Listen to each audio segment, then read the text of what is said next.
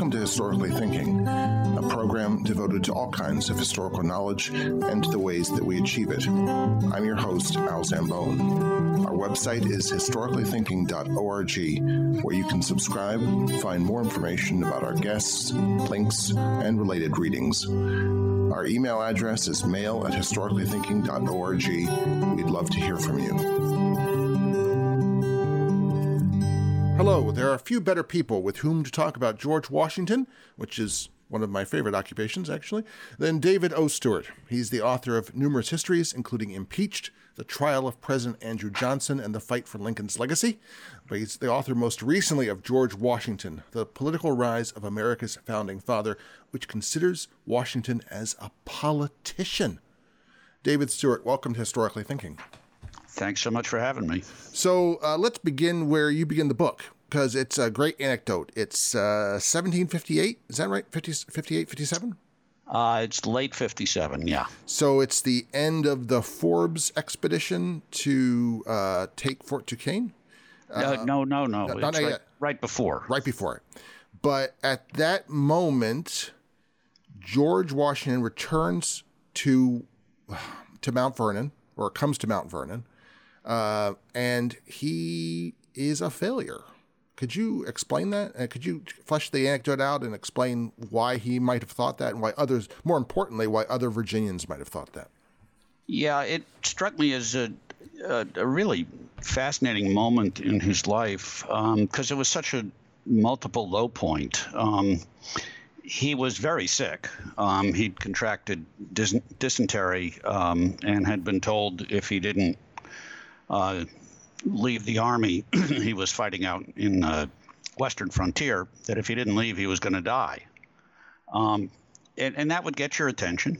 and uh, so he, he just left, uh, actually, without permission. Um, now, it was the end of the fighting season, it was uh, really late um, autumn.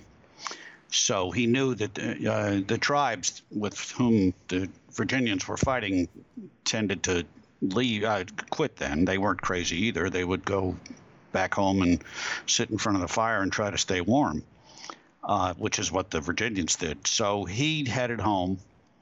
Uh, he'd had a miserable three years uh, as uh, commander of the Virginia Regiment, uh, fighting with the tribes, which they were simply better at frontier warfare, at, at, forest warfare, than the Virginians ever would be. Um, and so uh, he, he he lost. I mean, every day was was a bad day. Mm-hmm. Um, and his men deserted. His men were ambushed. His uh, it it just he, he, honestly, I just don't think he ever had a good day. And he, and, we should. Exp- I mean, when you start to look at the map and think about the the problem that he had to confront, as how old was he? Like twenty five uh, at the time. At this point, he's twenty five. Yes. Yeah. He's a 23 to 25 year old man uh, with limited practical experience in life other than surveying, uh, and uh, and he's suddenly put in charge of a frontier that's hundreds of miles long. Uh, and then eventually, under the command of the House of Burgesses, is, is garrisoned by ten, literally tens of forts, uh, each occupied by a small group of his soldiers. And the Virginia Regiment, it sounds small. He, he's running a, a, tiny sort of miniature army uh, which spreads from Cumber, what's now Cumberland, Maryland, all the way down into what's now far southwest Virginia. That's all exactly right. And this is the frontier at the moment in, yep. in the uh, late 1750s. And uh, he gets testy um, and unhappy. Um, he, he, he feels he is failing the people he's supposed to protect. He is failing his soldiers. He's failing himself. And so he starts picking fights, frankly, with the people who are his superiors, um, both uh, the civilian superiors uh, and also uh, within the army. Uh, and, and those superiors are British uh, officers who, to be honest, think he's just one more Yahoo in buckskins and not really worth ever listening to. So he uh, basically fouls his nest. I mean, everybody who is senior to him dislikes him and, and really wishes he would just go away. Now, he does command the loyalty of his own men by and large, which is an interesting contrast. Um, but he knows that he has no future uh, as a military man, which he really did want to have. Um, he knows he's terribly sick, and he, God knows what's going to happen uh, with his health. And it's just a tremendously low point, and you know, we've all had low points, and it, it was a time. It seemed to me that he rethought his life hmm. and redirected it in a way that is pretty admirable, to be honest. Sickness is a is a major theme in Washington's life. It seems to me it's one of the I, I uh, overlooked things. Uh, yeah. Uh, how often he gets really ill at several inflection points in his life, and he is uh, from the beginning. Um, aware that the Washingtons are a short-lived family, as he often says in his letters, and that the grim king, uh, death, as he call as he likes to call death, is always nearby and that always strikes me as, as, as something that's a major part of his psychological makeup. I, I agree totally. Um, that phrase, the Grim King, is just straight out of myth yeah. uh, and is powerful. And, you know, his father dies when he's 11. He has two sisters who die when he's a boy. Only one he, was he really old enough to appreciate it, but he was old enough to appreciate it. Uh, and I, the most searing death is of his older half brother, Lawrence, um, whom he essentially nurses or, or, looks after for a couple of years. And Lawrence dies in his early 30s when uh, Washington's in his late teens. So he's experienced tremendous loss. Um, he is impatient. Um, and, uh, you know, the Washington men will continue to die around him. Um, he is the last sibling who survives, frankly, in, mm-hmm. at to the end of his life. And this creates that sort of uh, churning uh, or, or ner- uh, feeds the churning ambition that, that he had. Uh, and as you say, he was sick an amazing amount of the time. We ap- appreciate when you look at his life the advances in medical science that we've enjoyed. Um, you know, an infection back then, there were no antibiotics. You just got sick unless you got over it. Mm-hmm. And, you know, as president, he came near death twice. Mm-hmm. Um, as a young man, he endured a couple of terrible illnesses that, and, and by, uh, these are things, illnesses that lasted six months. Um, and he's this big, robust, athletic guy. Everybody is dazzled by how, you know, physically competent he is but he's got no no better protection against disease than anybody else. And he even gets smallpox at one point. Yeah, there's um. Once you start thinking about things like that, you, you start thinking a lot about luck, and uh, and and and and fortune or prov whatever you want to call it. And there's a there's a reason I think why Washington talks his his favorite theological concept is providence, and he is almost a theologian of providence at, at some points in his life. Um, but let's um, let's talk about why this book. Um, I, as I told you before uh, we began recording, I told my wife, "Oh yeah, David Stewart's come out with a book about Washington's politician," and she said something like, "Oh great." Um, it's like another, and she obviously in her eyes was like another damn Washington book. Um, and I said, "No, no, you really don't understand. Uh, this is like a, a topic that's lying for in in the middle of the road for people to pick up, and no one has." Um, thinking about Washington as a politician has been curiously difficult to people. Do you want to to to, to flesh that out? Yeah, I, it's not an accident. He, he really didn't ever want to be seen as a politician, although he made himself into a splendid one. And so he nurtured his his military identity, and he always attempted when he ended up in politics to uh, appear nonpartisan to the extent he could, uh, simply a man doing his duty. And that was the myth. You know, we think of him as a soldier, as a planter, um, as a statesman. Isn't that a wonderful phrase rather than politician? Um, That's a successful politician. Yeah, exactly. Exactly. Um, and that um, has simply survived. And I, I, think we've avoided the, the term largely to preserve his position in the pantheon. And I, I think it blinds us to many of the keys to his success. Um, because, in fact, and, and this has been a major scholarly activity of the last 20 years um, from military historians, yeah, he was not a brilliant military commander, um, and indeed far from it on occasions. So, uh, something has to account for this amazing success. And I do think it was um, extraordinary uh, political skill. So it, it, I thought often, uh, I was reading the book of Richard Carwardine's biography of, of Lincoln, uh, which was, I think, subtitled A Life of Purpose and Power.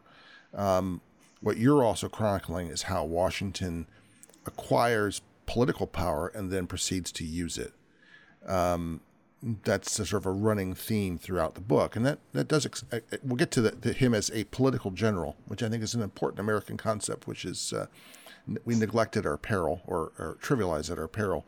Um, but the uh, I once counted it up, and Washington serves as an elected representative for at least twice as long as he, if you're very generous and count everything, including the quasi war um, as military service. His political service is at least twice, maybe three times as long uh, to elected office as it is as a military man. Uh, absolutely right. And what my, the ultimate spur for me to write the book was, you know, he wins all his key elections. He's elected commander in chief of the army. He's elected president of the Constitutional Convention. He's elected president twice. Um, but he, he's elected unanimously each time. Um, you know, and you don't get that with box tops. Um, that was as unusual in the 18th century as it is today. And uh, so I wanted to unpack that. How did that happen? And, and some of it we have to acknowledge was luck. I mean, he could have died any number of times.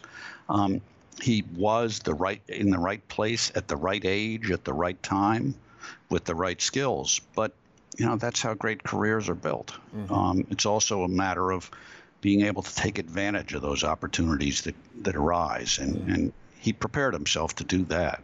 Yeah. Well, let's talk about the Washington family. Uh, we talked a little bit about death in the Washington family, which is um, a running uh, uh, a theme for the Washingtons, as it is for perhaps for Virginian families more than Massachusetts families um, because of certain uh, problems. But people don't realize the Washingtons are not really the top drawer of, of Virginia gentry. Um, I guess I would divide up the Virginia gentry crudely as their sort of colony gentry, uh, people who are on the governor's council. Um, there are sort of the people that manage to rise to legislative prominence, and then there are sort of county gentry, people who um, of, of, who never really rise above prominence within their own county. And the Washingtons are very much part of the county gentry, I would say. I, I agree with that. Uh, his his uh, great grandfather, his grandfather, two of his brothers serve in the House of Burgesses, which is the uh, elected colonial legislature. But you know, nobody notices them. you know, they're yeah. just they're just there. Um, you know, there's a hundred some members, and they happen to be there too. Um, and their wealth is non-trivial. They are in better condition than uh, financial shape than most Virginians, but not great. And they, they certainly aren't a, the top rank. And then Washington has this further burden of being the third son. Mm-hmm. And you know, traditionally in the 18th century, the third son was the one who ended up in, in the army. Um, it may be one reason why Washington got focused on that because he wasn't going to get much in the inheritance, and Washington didn't. Um, his two older brothers uh, got the good stuff, and you know he got some dribs and drabs. Um, more poignantly, his mother, who still had five small children to raise, also got dribs and drabs, mm-hmm. um, and he knew privation uh, as a teenager. Not he wasn't starving, but uh, they were not uh, well off. They had uh, fallen from the. They had even fallen further because of his father's death to a exactly. lower economic rank.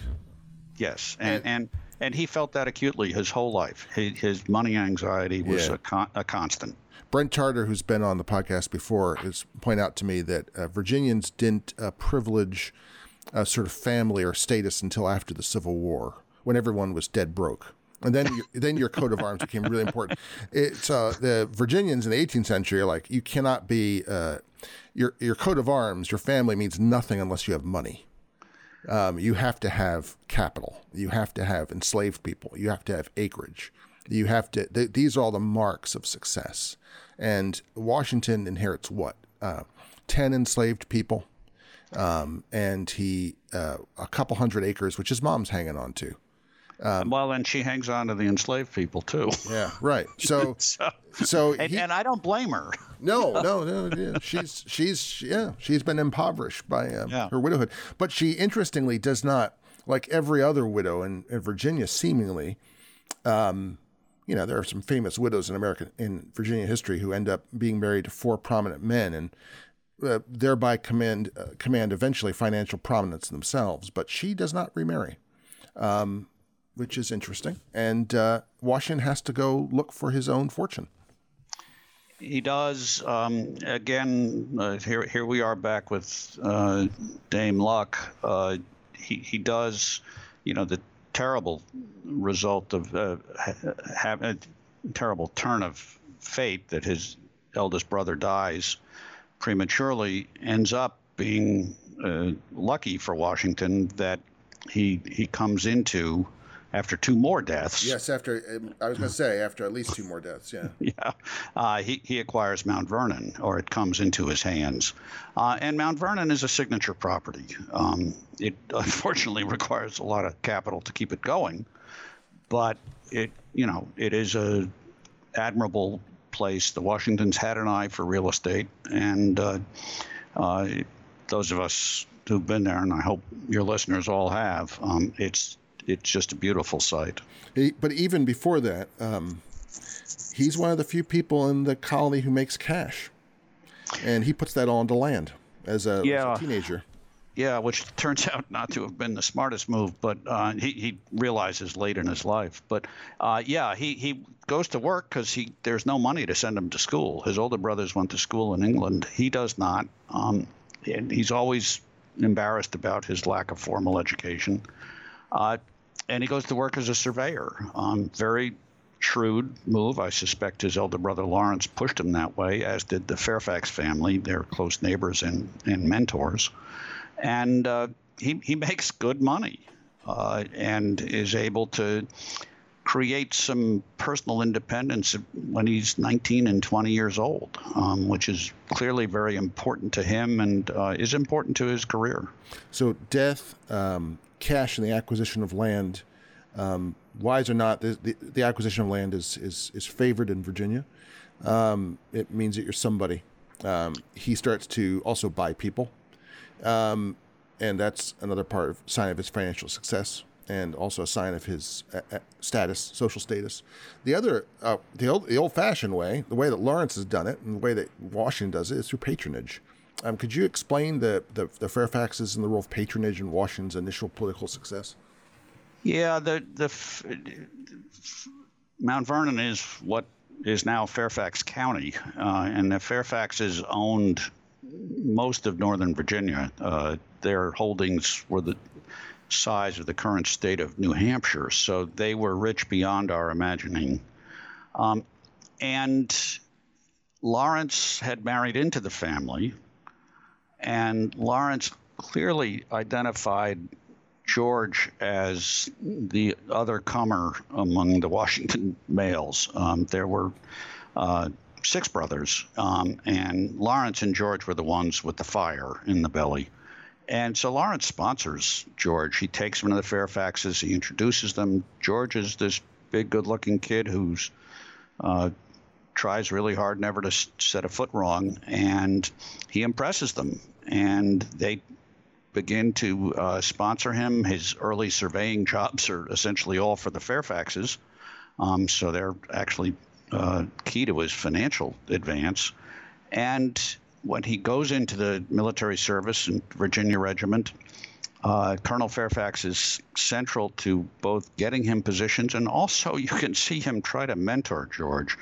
George has a, a pretty fiery disposition and he, he can uh, uh, get get a little too excited at times. Uh, there's a wonderful letter uh, when uh, Washington should have actually declined battle, he didn't and had a catastrophe. This is the uh, Great Meadows uh, mm-hmm. fight with the French and Indians. And afterwards, uh, uh Colonel Fairfax writes him and says, uh, you know, the Duke of Marlborough had many withdrawals that were not retreats. it, it's okay not to fight if it's a if you're in a bad position. Um, so he he gives him wisdom. He plays a paternal role, um, which Lawrence had played but was was dead by then, and and that's another reason why I picked on that moment in late 1757 because it's right after Colonel Fairfax dies. So Washington is on his own now. All the people who have sponsored him are gone, or else he's ticked them off. Mm. And he's got to make his own way. So we should say that he's basically fallen into this position of uh, adjutant of the northern part of the colony because it had been his brother's position before Lawrence died, and then the Fairfaxes promote him. So this is why this inexperienced youth of what 19 uh, is um, a major in the Virginia militia that's absolutely the first start. Um, he he does uh, execute some early assignments uh, well. Yes. So you know he has a couple of good innings, um, which are essential because people do remember those, and, and, then basically the roof falls in on him because uh, he, he's he's both got more responsibility than he can handle, but also he's got a job that pretty much anybody would have failed at. Yeah, yeah. Um, so back to the anecdote, back to late 1757. What happens then? Well, he. Uh, he clearly decides he has been flirting with a political career and he clearly decides that that's what he's going to do. He's got Mount Vernon and he's going to develop Mount Vernon, but he needs money. And, you know, the way you got it then, the old fashioned way, was you married it. um, and so he courts uh, Martha Dandridge Custis, who is not yet a year uh, as a widow. Um, she had married an extraordinarily wealthy man uh, who, who, who, who was considerably older than she, but also dies youngish. And uh, we don't know anywhere near enough about this relationship ever, but certainly in these early days, uh, how did they know each other? They must have known each other because Washington is on, on in his sickbed for a couple of months, but he, he rises ultimately and uh, goes to visit her. And in what appears to us as a nine day period, essentially proposes and is accepted. Hmm. And now that's quick work. Yeah. Um, and uh, particularly because she she had a lot of money. There were she, uh, George Washington was not the only guy who noticed this. Um, they, they were, uh, and he had been rejected as a suitor in the past, as sort of not a promising young man. So she had an eye for talent, just just as he did, um, and they are an unlikely couple in some ways. Uh, they come from the same uh, gentry stock but just physically, you know, he's six foot two and, you know, a great athlete and dancer and horseman. And she's under five feet and I believe would be called round uh, or roundish um, in most respects. Uh, one of the f- my favorite uh, little factoids is that somebody studied all the balls that they went to together and could never find an occasion when Washington actually danced with Martha. Hmm. And I, I, can't explain it. Maybe she didn't care to dance. Maybe she thought they looked f- funny together. Maybe uh, who knows? But they were an unusual couple. Um, but her uh, wealth made all the difference in his ability to get started at Mount Vernon. I, I, should say that one of the reasons why we have the hardest time knowing the most basic things about their relationship is that Martha Curser burned all of their letters.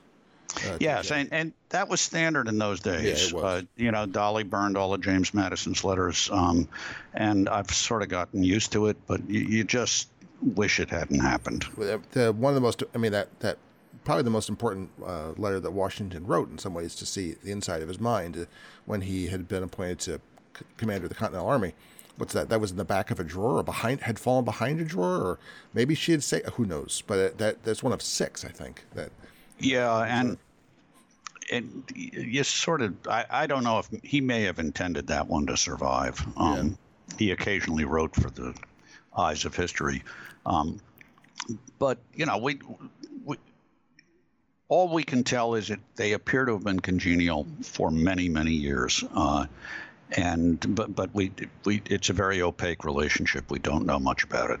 So Washington becomes a Virginia politician. Uh, he is elected uh, when 17 in late 1758, 1759.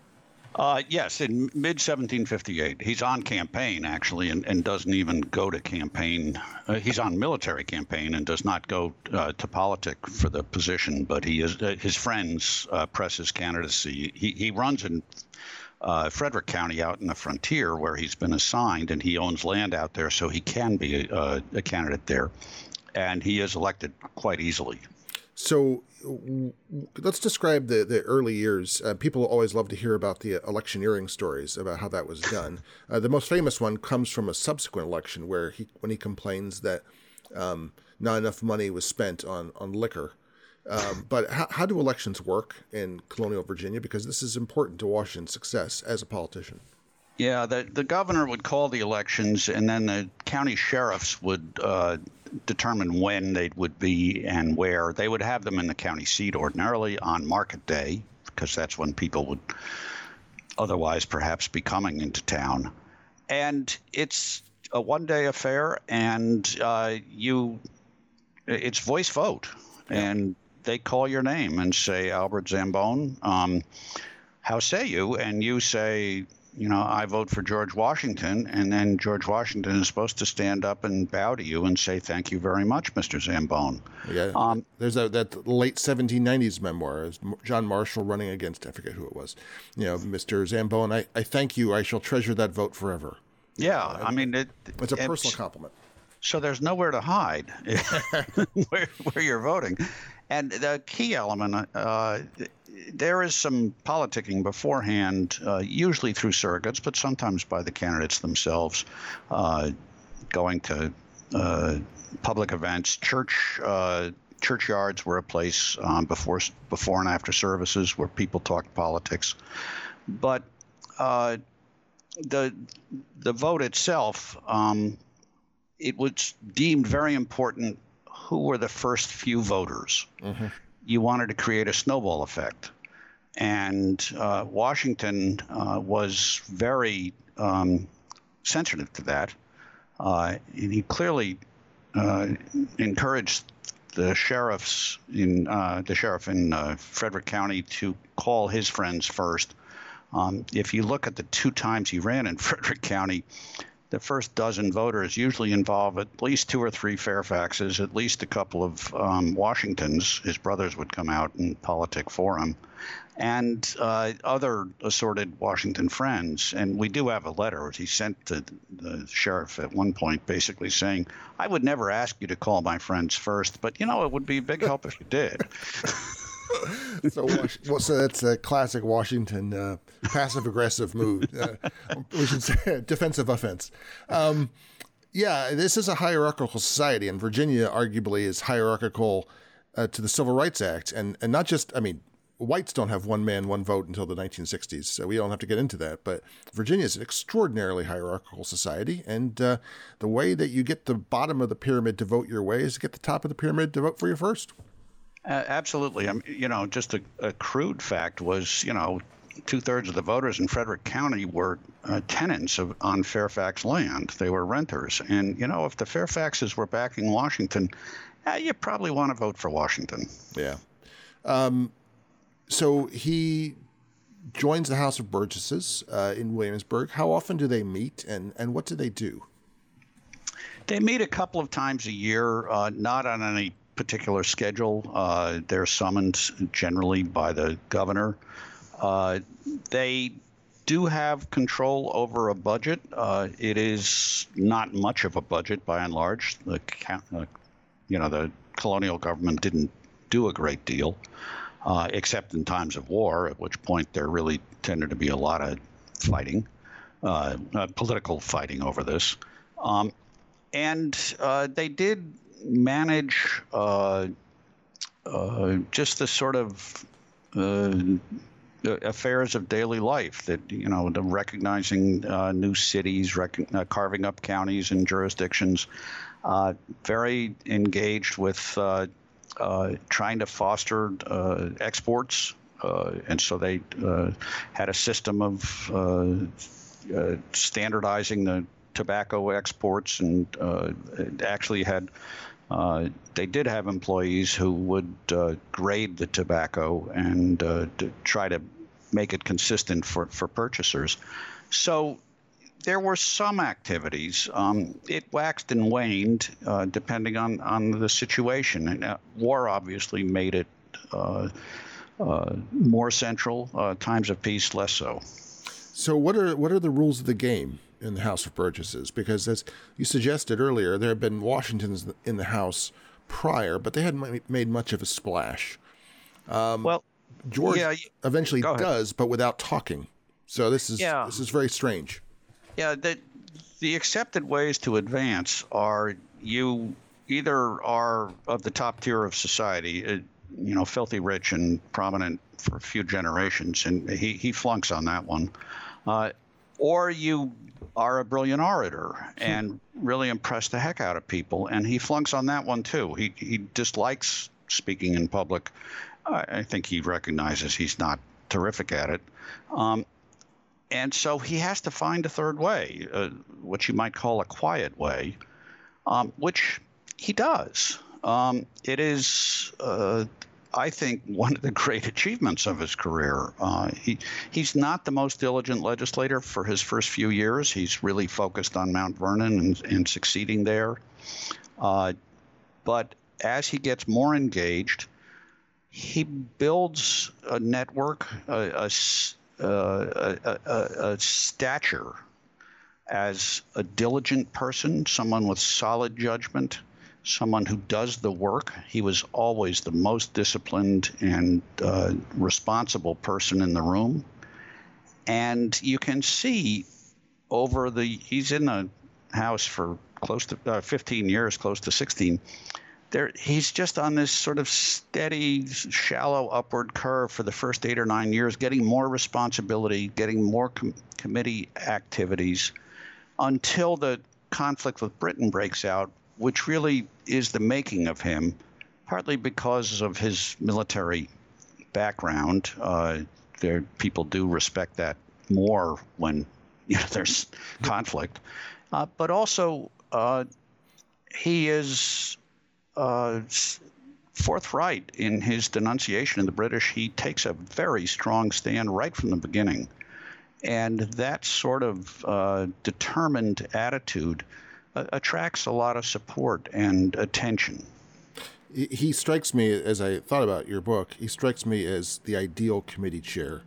I mean, I he would be a great department chair. I guess no one ever thought of, but I mean, the the it would be efficient. It would be brisk. Uh, there wouldn't be time wasted. Uh, information would have been distributed beforehand to the members of the committee. It wouldn't have been an information sharing session. It would have been a time to consider and then make a decision. You can see this in his councils of war. I mean, the the pre-circulated memos and the way that the Council of War they they focus on a problem and they answer it even prior to the meeting of the council. He has everything like arranged prior to the committee meeting. Um, a great committee chairman. He, he had uh, terrific executive skills. And uh, you know, when when Jefferson becomes president, he sends a memo to his cabinet, and it's the you know Jefferson would had a weakness for sniping at Washington's reputation. But in this case, he doesn't. He says, I want to run this exactly the way George Washington did. and nothing came out of that cabinet that he did not approve. And that's the way it's going to be here. Um, and, you know, that was, uh, uh, that was important. The other way that Washington is gaining in political power in Virginia is by his role uh, as a local politician, which uh, I would modern historians are prone to overlook because they don't it doesn't look like our kind of politics um, but it's extraordinarily essential politics. Uh, Tip O'Neill may or may not have said all politics is local, uh, but if he did, he was right, and if he didn't, someone else was right. Um, especially in 1760s Virginia. Could you describe the importance of Washington as a as a member of a, a church vestry? For crying out loud, and as a, as a, justice of peace, because in some ways these are as important as being a member of the House of Burgesses. Yeah, he, the county court position I think was terribly important because they had so much uh, administrative responsibility, which he was very good at. Um, you know, they determined where the roads were going to be built, and you know which of the neighbors was going to have to build them. Um, they determined where the ferries were going to be. They, uh, you know, who was going to get a license to open a bar. Uh, these were things that matter to people. Yeah. you know, yeah. and uh, you know, local government is. Uh, there's a great line I heard once from a friend when he was told he shouldn't run for an office because you know they pick up the trash. It's it's just too too close to the people. you don't want to be that close to the people. Um, but Washington was, and I think that was a great experience for understanding empathizing with folks. You know, he had been at Mount Vernon. He with his enslaved people. He hadn't been out among the regular folks that much. He had been as, as a military commander, but not in civilian life. And I think it was a terrific exposure. He understood how you have to jolly people along, how you have to, you know, trim a little on either side of the road to make sure everybody loses part of their uh, cropland. Um, and it was a way of building consensus and collaboration that um, was not natural to him as a young man and became completely instinctive to him. You've, you've referred to his councils of war, then again his use of the cabinet. He always wanted to include people in decision making. He was going to make the final decision, but people always got heard, and he had a terrific talent for listening. And I think this experience was really part of it he um, even being a member of the vestry doesn't sound like a big deal to us, but um, churches are the biggest buildings in Virginia that are not courthouses, um, and so you're con- you're co- commanding a bunch of uh, of construction money. Uh, and they and his vestry does go on a building campaign. You can see the uh, relics of, of it in Alexandria and Pohick Church. You can see it in Falls Church. Uh, there are a number of sanctuaries that they built um, which gave jobs to uh, free whites and also uh, hired enslaved people from other uh, slave owners. That's important. Uh, and vestries are in charge of poor relief and of uh, taking care of the elderly and the indigent and the young and the orphan. So that's a central part of the community as well. Yeah, there is an empathy that he has to uh, demonstrate and show. Um, you know, oddly, the vestry also determined boundaries yep. between land. We could get into boy, that, but I'm not going to bore you with my dissertation. So just keep. Well, that, as you know, that could be bitter. yes, it gets. It's it's for a property-owning society, uh, both yeah. of people and land. This is one of the most important acts, political acts yeah. in Virginia, is determining so, boundaries. So, so it, it all involved first of all, reinforcing him, his stature. You know, he's a person you can trust, and and I did do keep coming back to this in the book that he had this talent for inspiring trust, and he, you know he learned it uh, dealing with real people with real problems, you know, face to face. Well, I want to move on to the war, uh, to the revolution. But before we do that, I should uh, ID this uh, uh in, in, the best podcast and radio host way. This is Historically Thinking. I'm Al Zambone, and I'm with David Stewart. He's the author of George Washington, The Political Rise of America's Founding Father. Uh, Historically Thinking is now available, I should also add, in a plethora of podcast platforms from Podchaser, Stitcher, as well as to your, your uh, regular plain vanilla iTunes, Spotify, uh, Google Android, and even something called Deezer, which I really don't want to find out too much about. So if you're not able to find us on your podcast mm-hmm. platform, you're probably not looking hard enough. Uh, David, let's uh, talk about uh, the the revolution. Do you want to talk about the lead up to that, or, or should we just go right into the Washington as a political general? Because I think we've we've we've established some of the, the, the framework as we've as we've already suggested for. Sure, let's jump into the war. Yeah, let's jump into the war. So he he is he he is appointed general. Uh, for a variety of reasons. But uh, you know, I, have thought a lot about Washington as a political general. Um, that's become a very toxic term in the 20th, 21st century. But in some ways, uh, I think uh, having in a republic, the American Republic, having a general who understands politics is really how you get a successful general. Well, in fact, uh, I have been reminded by many former military people that uh, any military bureaucracy is highly political, and political skills are very important. But I think, especially in the Revolutionary War, because he is fighting this war on home ground. Uh, there is only one other national institution in addition to the Continental Army, and that's Congress. So he's got to get along with Congress. Congress is not a highly functional body. It does not have the cream of the crop um, in terms of uh, the delegates at, at the time as the war goes on. But Washington needs to both satisfy them and energize them to support him when necessary. And he also needs to show that he respects them. Mm-hmm. Um, and those are complicated missions which he takes on. As he, you know, leads his army from state to state, he has to deal with different state governors. He has to deal with uh, local officials. Um, his army is usually hungry.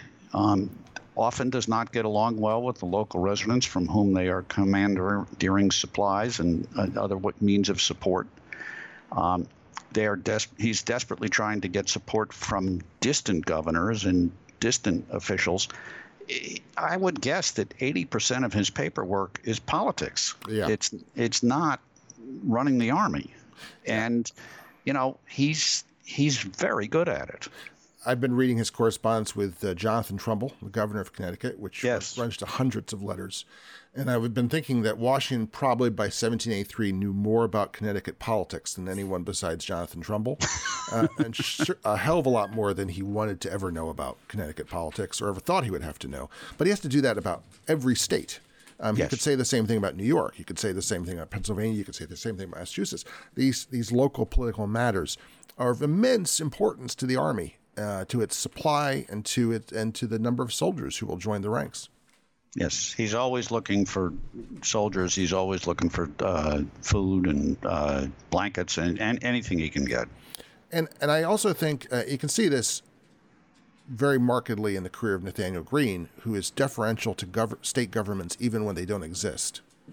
Um, and that's partly because I think Greene's a, he's a Rhode Island legislative uh, uh, member of the legislature, and Washington likewise is always deferential to the political authority, uh, even when it's in a really bad shape, whether it be state or uh, or national.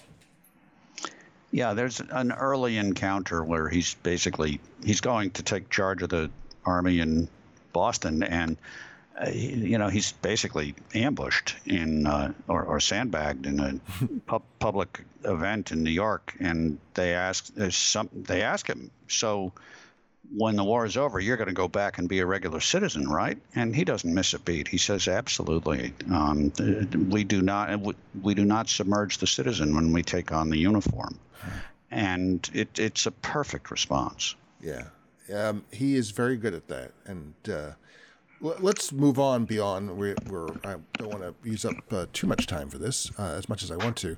But uh, after the war, uh, his energies are focused on what now seems like the very quixotic plan of creating a canal that will link uh, the Chesapeake to the Ohio Valley.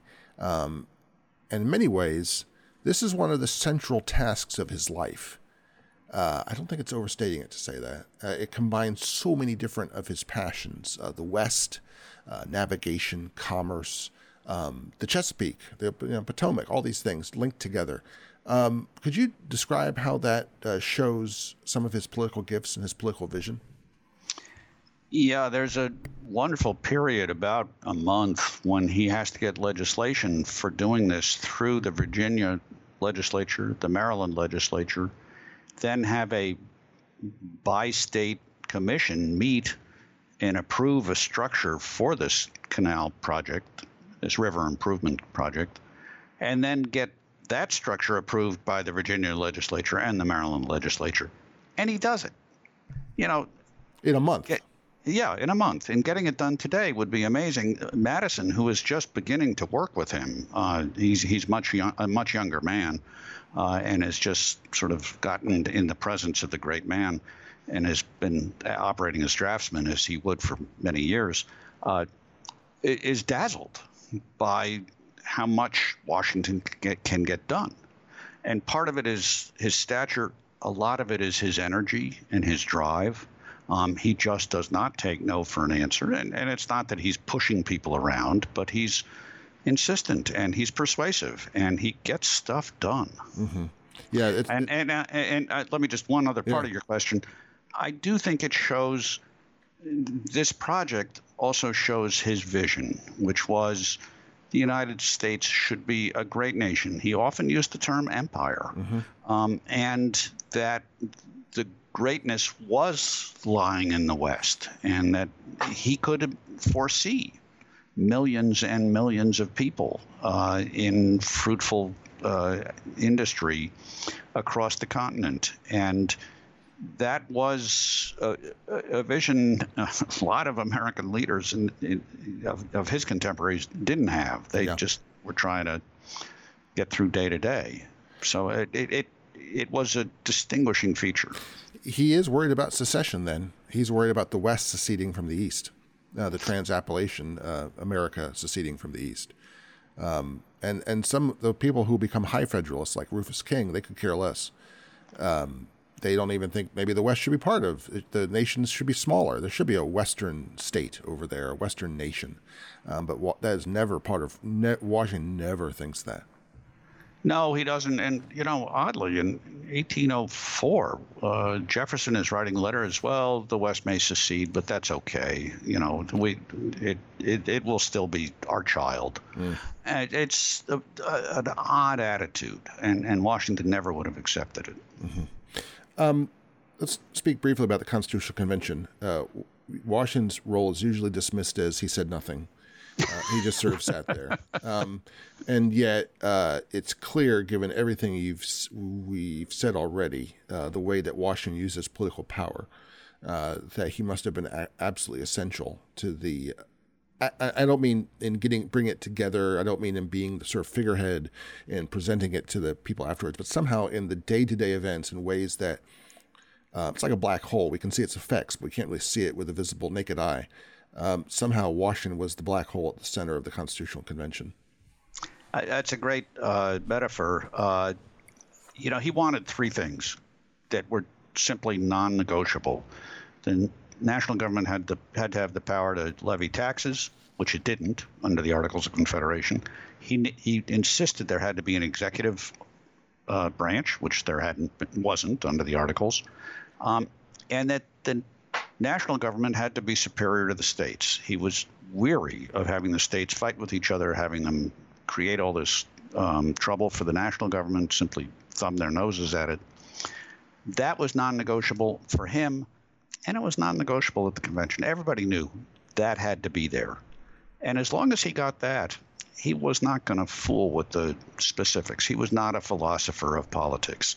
Um, and uh, I, I think that was his bottom line. That turned out to be the Constitution's bottom line. And I genuinely believe that if he had not been there, if he had not supported the Constitution through the ratification process, it's better than even chance that we don't get a new Constitution. We can. Um, listeners can refer back to my conversation with Lori Glover about her on her book about Virginia ratifying the Constitution. Lori gets into nice details about how Washington is not at the Virginia Ratification Convention, which is an absolutely essential moment uh, in the ratification of the convention. But boy, he is sure pulling the strings. Um, Harry Lee and James Madison, and uh, they are letting him know what's happening like every day, uh, yeah. what's going on.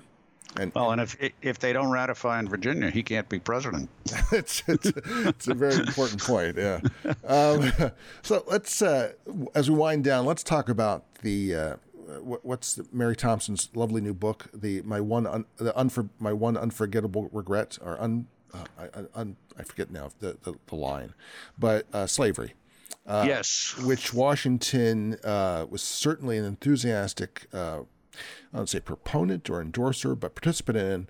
Uh, but gradually, through the American Revolution and into the Republic, one sees an increasing, increasing distaste for the entire institution.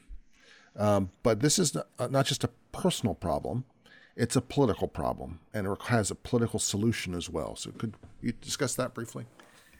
Yeah, he until the war, he's we just don't have any indication that he was thinking about slavery. That it just was part of the air he breathed.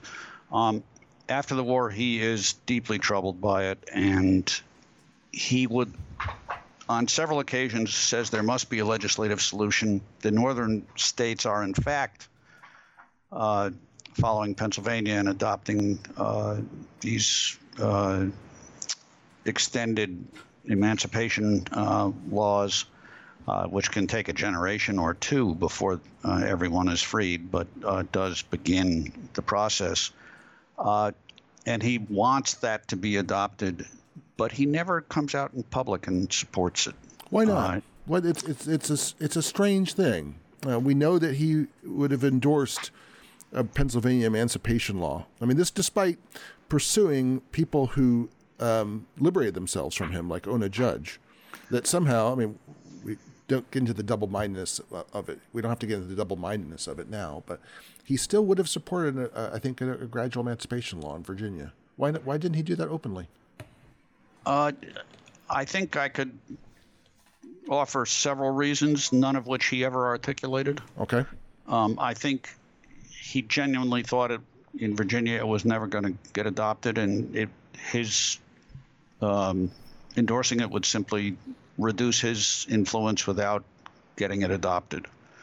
Um, so he just didn't think he had sufficient political capital to make it happen, so he wasn't going to do it. You could also point to his web of family and social connections.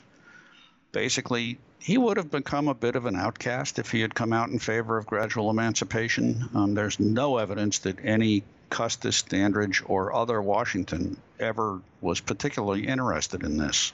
Hmm. Um, and um, that's uncomfortable, mm-hmm. you know? Even the for folks, George Washington. Yeah, the folks closest to you. So if you think it's probably not going to work and everybody dear to you will hate you for it, it's a deterrent. Um, and I don't mean to excuse it.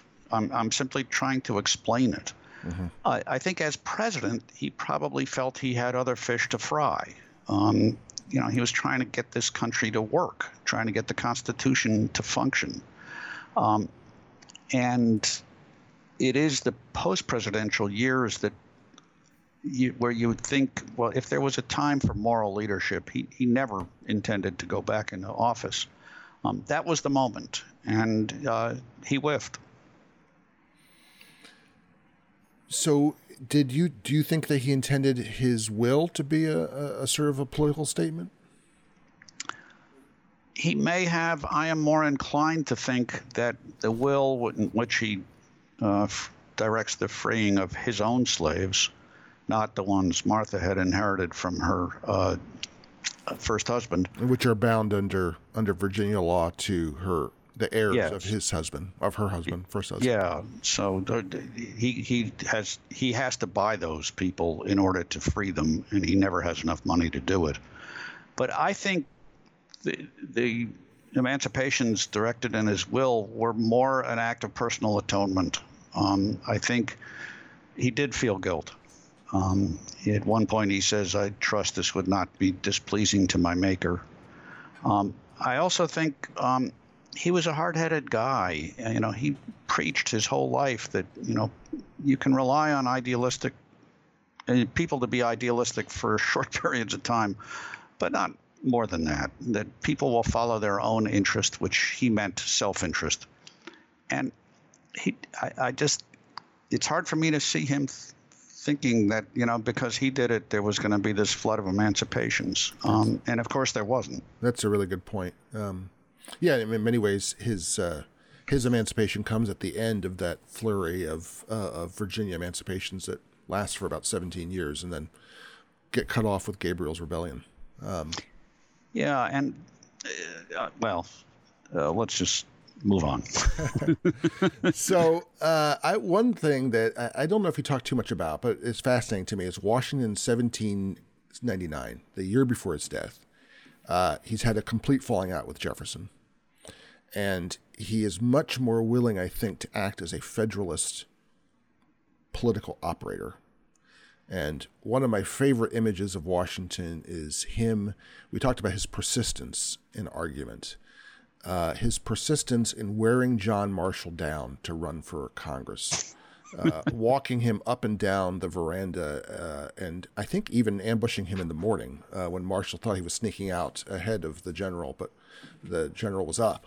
Um, that, which was a, a, tremendously consequential act for, for your career as a as a litigator, um, among other things. Uh, that Washington got uh, Marshall into Congress, then he got Patrick Henry to run for uh, the House, the Assembly. Um, he was trying to set up things in order to uh, assist the Federalist cause in Virginia, uh, and eventually ended up his legacy of Supreme Court jurisprudence by getting Marshall into the into Congress. Um, could you describe that briefly? Because uh, it's it's a, a wonderful it's a in many ways his death means that he doesn't suffer political defeat with Jefferson's uh, election. Um, that that would have been a very painful moment for him. Um, would have been painful. but uh, he had become, you know, he denounced partisanship much of his career, but by the late 1790s, he's he's a partisan. Mm-hmm. Um, there's this terribly awkward moment where he's setting up the trying to set up the army that will meet the, the French in the Quasi War. Thank God it was never needed. And you know, he agrees with the other fellows there, including Hamilton, that well, they won't have any Republican officers because you can't trust them. No, I mean, um, and Morgan's letters to him are fat. I mean, which I know something about, are fascinating because Morgan is assessing every Virginia officer based on their political loyalties. Yeah, he's very clear about that. It, it's uncomfortable for us. I mean, that these people could be patriots. You know, really. Mm. Um, and he I think, is mortified that Virginia is becoming Jeffersonian Republican. And so, as you say, he was trying to reinforce the uh, Federalists in Virginia. And that is why he tries to recruit Marshall. He can see Marshall's a talented guy. Everybody can see that who comes into uh, contact with him. Um, he's also known he's a favorite of mine as a historical figure. He's known as a guy who enjoys a good time mm-hmm. and you know likes to sort of hang out with his pals and you know ha- have a few brews. And I, I think Washington wants to get him focused on you know, hey, this is important stuff, and we need to get, you know uh, provide the leadership. Um, of this cause, and so that, that's why he presses, and you know he calls on Patrick Henry, who was a sick man he was a sick man. They had been on the outs some of the time. They had been allies, but had always had a, a strong personal respect for each other. Um, and and he, you know, pulls Patrick Henry off the bench. Um, he he wants Virginia not to forsake federalism, and uh, it's a rearguard action. Uh, would he have succeeded if he had lived longer? Uh, I tend to doubt it. Mm-hmm. Mm-hmm. So let's conclude by asking you uh, where, you conclude. What's a master politician, and how does Washington meet your definition of a master politician? You know, it's it, the definition. I'm not sure is going to be universal, but mine is um, that you earn trust and that you build consensus, that you lead by example, but not by direction. Uh, there's a wonderful uh, appreciation of Washington someone wrote, where I can't replicate it word for word, but the observer basically said, you know, he leads in such a way that everybody thinks it was their idea. and, you know, that is remarkable, wonderfully skillful. Uh, he had the talent of listening to people and of hearing them for real. Uh, Adams called it his gift of silence. Mm. Uh, and a- Adams could appreciate a gift that he didn't possess. and he knew he didn't. Yeah. but, you know, he was able to show people that he was not crazy for power, also. Uh, mm-hmm. Uh, the resignation from the Army in 1783, the res- resignation from the presidency, uh, were acts of great leadership and modeled behavior uh, for the nation um, for generations. You know, when we think of what we want as a president, it's pretty much Washington. It's a guy who is, or a, pers- a person, I should say, mm. who is um, has some dignity, has integrity, uh, has some modesty, and cares about the people, not himself. And Washington, I think, scores on each of those points. And I think that is a master politician. If he's lucky, or she is lucky, and effective. It, will be good times when you leave office.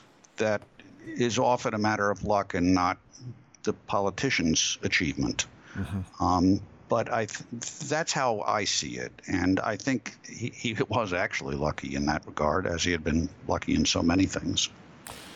Well, my guest today has been David O. Stewart. He's the author of numerous books, but most recently, George Washington: The Political Rise of America's Founding Father.